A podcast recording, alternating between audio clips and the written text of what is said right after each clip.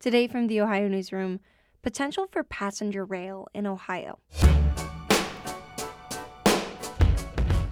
Support for the Ohio Newsroom comes from Antioch University, accepting applications for its low residency PhD in leadership and change, designed for working professionals leading positive change in workplaces, schools, organizations, and communities. More at antioch.edu. Today from the Ohio Newsroom takes you around the state, connecting you with news and neighbors from all over Ohio. I'm Kendall Crawford. It's been nearly six decades since Ohio's biggest cities were connected by passenger rail. But there's hope it could happen once again. The federal government recently announced funding to plan new rail corridors across the state, including one that would connect Cincinnati, Columbus, Cleveland, and Dayton. Here to talk about this potential Amtrak expansion is John Esterly from All Aboard Ohio, a nonprofit that advocates for increased transportation choices in the state. Hi, John. Hi.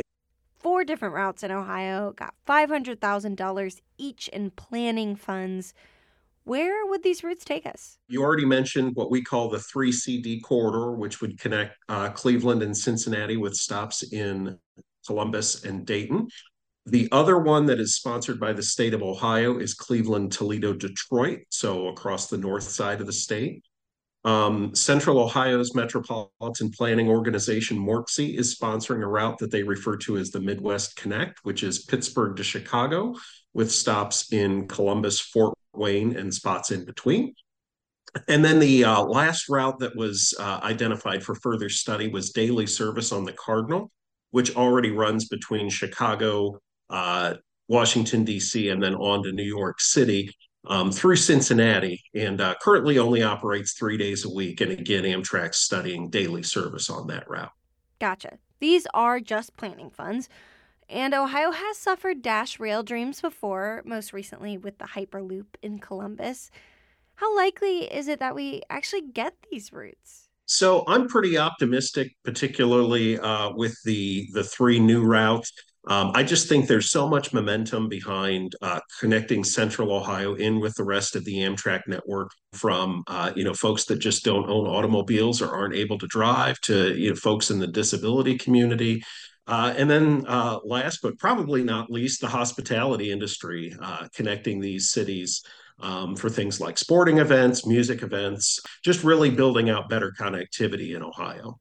Why was Ohio made a priority in Amtrak expansion? Well, I think Ohio's a priority for uh, a lot of the reasons that uh, we complain about here. Uh, we just really don't have a very robust passenger rail system in Ohio right now. And as our population continues to grow, I think it just lends itself very well to uh, daylight service uh, between cities in Ohio and beyond. There was recently an economic study done by Scioto Analysis. What did that find? It's limited in scope primarily to just the, the building and operation of the system itself. So we're not going to talk about secondary impact, um, you know, increases in property values, things like that.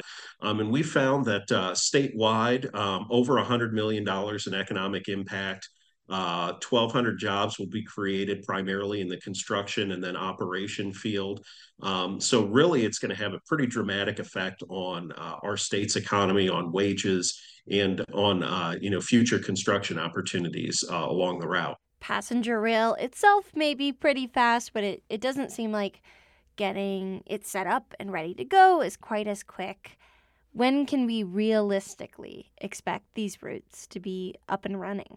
The short answer is probably toward the end of the decade, 2029, 2030. There's a lot of planning that's involved with this corridor ID program. And really, we want uh, to go all the way through all, all, three steps of the process to make sure that we're making an informed decision and, and doing what's best for Ohio.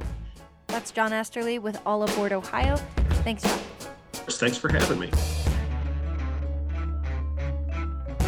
That's all today from the Ohio Newsroom. We'll talk with you tomorrow.